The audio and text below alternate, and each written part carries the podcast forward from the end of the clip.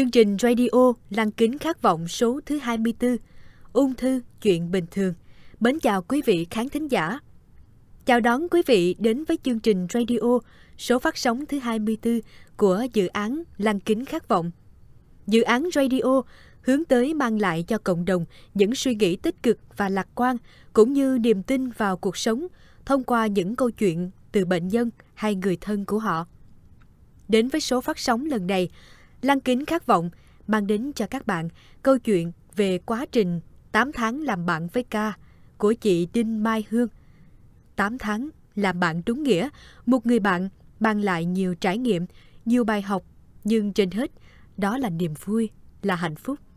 Với chị, ca không hề đáng sợ, ca chỉ là một vấn đề bình thường, hết sức bình thường mà thôi. Và sau đây, Mời quý vị lắng nghe nội dung chia sẻ của chị Hương.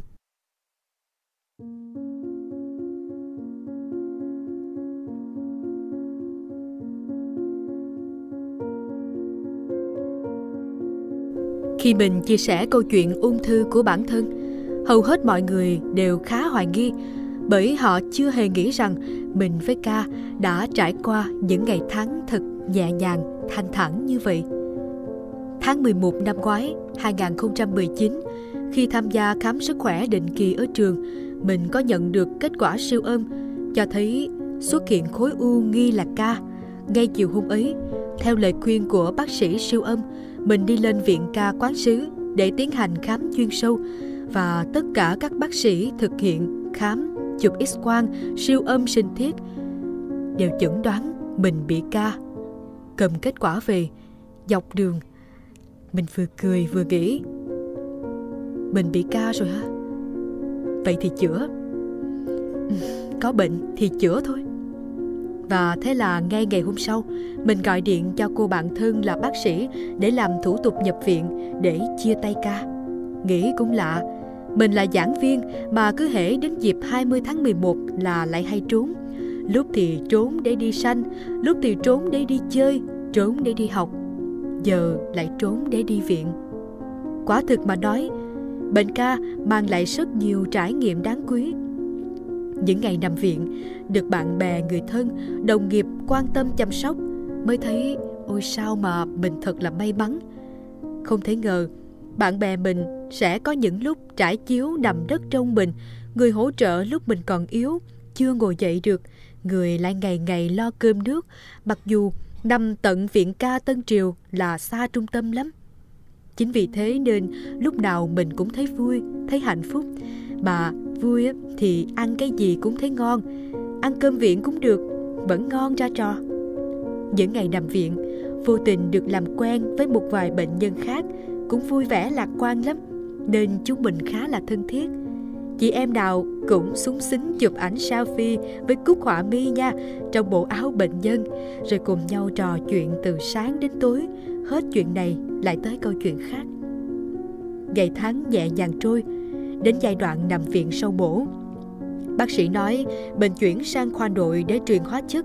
Khi đó, mình bắt đầu tìm hiểu về quá trình này và từ chia sẻ của những người bạn lạ trước đó, mình biết là truyền hóa chất sẽ gây mệt mỏi, ảnh hưởng tới ngoại hình và nhất là rụng tóc. Thế là mình có đề xuất với bác sĩ cho mình xin chậm vài ngày để đi làm đẹp trước khi truyền hóa chất. Không biết có ai giống mình không? Còn lo đi làm đẹp khi mà chỉ còn có một hai ngày nữa là tiến hành truyền hóa chất. Mình đã đi xăm lông mày và cắt tóc để làm tóc giả. Nhờ đó, bệnh ca mang lại cho mình một trải nghiệm thú vị tiếp theo là mái tóc tém ngắn hết cỡ. Đội tóc giả cũng kiểu đầu tém, tự thấy mình vẫn đẹp, không kém thời tóc còn để ngang lưng. Vậy mới biết, ngay cả khi có bệnh, nếu mà mình còn thích làm đẹp thì mình sẽ còn thấy vui vẻ hạnh phúc. Bệnh tật chỉ là điều nhỏ nhoi.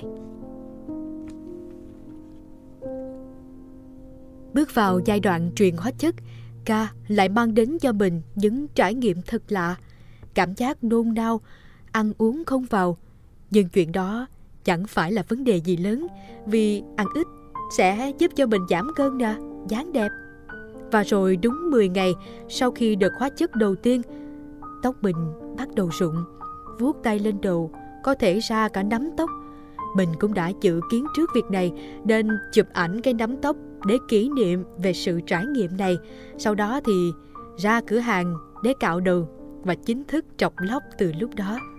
Nhưng mà dù là trọc thì cũng phải đẹp nên ngoài việc đội tóc giả đã chuẩn bị sẵn, mình cũng ngồi nghiên cứu các kiểu buộc khăn và mũ sao cho thật là phong cách, thiệt là trẻ trung. Đa số những người mang ca thường phải trải qua 8 đợt truyền hóa chất trong sự uể oải, mệt mỏi. Còn mình thì rất may mắn khi chỉ gặp khó khăn trong hai đợt truyền đầu tiên. Mà cũng chỉ khoảng 3 đến 4 ngày trong mỗi đợt thôi. Thế nên, trong khoảng thời gian còn lại, mình không đi giảng mà tập trung chăm sức khỏe, tinh thần, ăn uống bồi dưỡng, vẽ tranh, nghe nhạc, tập yoga, bếp nút nội trợ trong sự vui tươi, thanh thản. Quay đi quay lại cũng xong 8 đợt truyền hóa chất. Cuối tháng 4 năm nay, 2020, mình chuyển sang giai đoạn xạ trị. Xạ trị thì nhẹ hơn rất là nhiều, 33 ngày xạ trị là 33 ngày đến viện, người tám chuyện với hội chị em cùng tên ca. Khoảng thời gian này cũng là lúc tóc mọc trở lại vì đã hết ảnh hưởng hóa chất. Sự phiền toái duy nhất đó là quá trình xạ không cho phép mình được tắm, không được cho nước chảy vào vùng xạ. Cuối tháng 6, điều trị xạ cũng đã xong và mùa du lịch cũng đã đến. Bác sĩ dặn mình vẫn phải kiêng nước thêm 2-3 tuần nữa nên không thể đi biển. Vậy nên mình đã nhanh chóng quyết định cho trẻ con đi Đà Lạt. Không khí mát mẻ, mặc dù mùa mưa nhưng bà cũng rất là thích, không bị nóng bức như mùa khô. 8 tháng điều trị cũng đã khép lại. Bệnh ca mang lại cho mình nhiều trải nghiệm, tích cực nhiều hơn là tiêu cực. Trải qua bệnh, mình bớt sân si rất nhiều – cảm thấy thanh thản với những chuyện đau buồn đã xảy ra trong quá khứ. Thậm chí, mình thực sự thấy cảm ơn những cú sốc lớn trong quá khứ đã tôi luyện mình được cứng rắn như bây giờ. Mình thực sự thấy được trong một xã hội tràn ngập rủi ro như bây giờ, ô nhiễm, virus, tai nạn, thị phi, thì bệnh ca nhẹ nhàng hơn rất nhiều. Vậy thì có gì phải sợ đâu. Từ khi bị bệnh, mình còn cải thiện thói quen ăn uống, sinh hoạt, ngủ sớm, dậy sớm, tập thể dục đều đặn, thấy bản thân khỏe khoắn và nhiều năng lượng hơn bao giờ hết. Qua giai đoạn bệnh, mình muốn nhắn nhủ với mọi người, nhất là những ai có cùng bệnh ca như mình, một điều rằng chúng ta luôn là những người may mắn vì vẫn còn được sống hạnh phúc trên cõi đời này. May mắn có những trải nghiệm để rèn luyện mình. Những người không có trải nghiệm mới là thiệt thòi. Không hiểu thế nào là buồn thì sẽ không biết vui. Không hiểu thế nào là đau khổ, sẽ không thực sự biết đến hạnh phúc.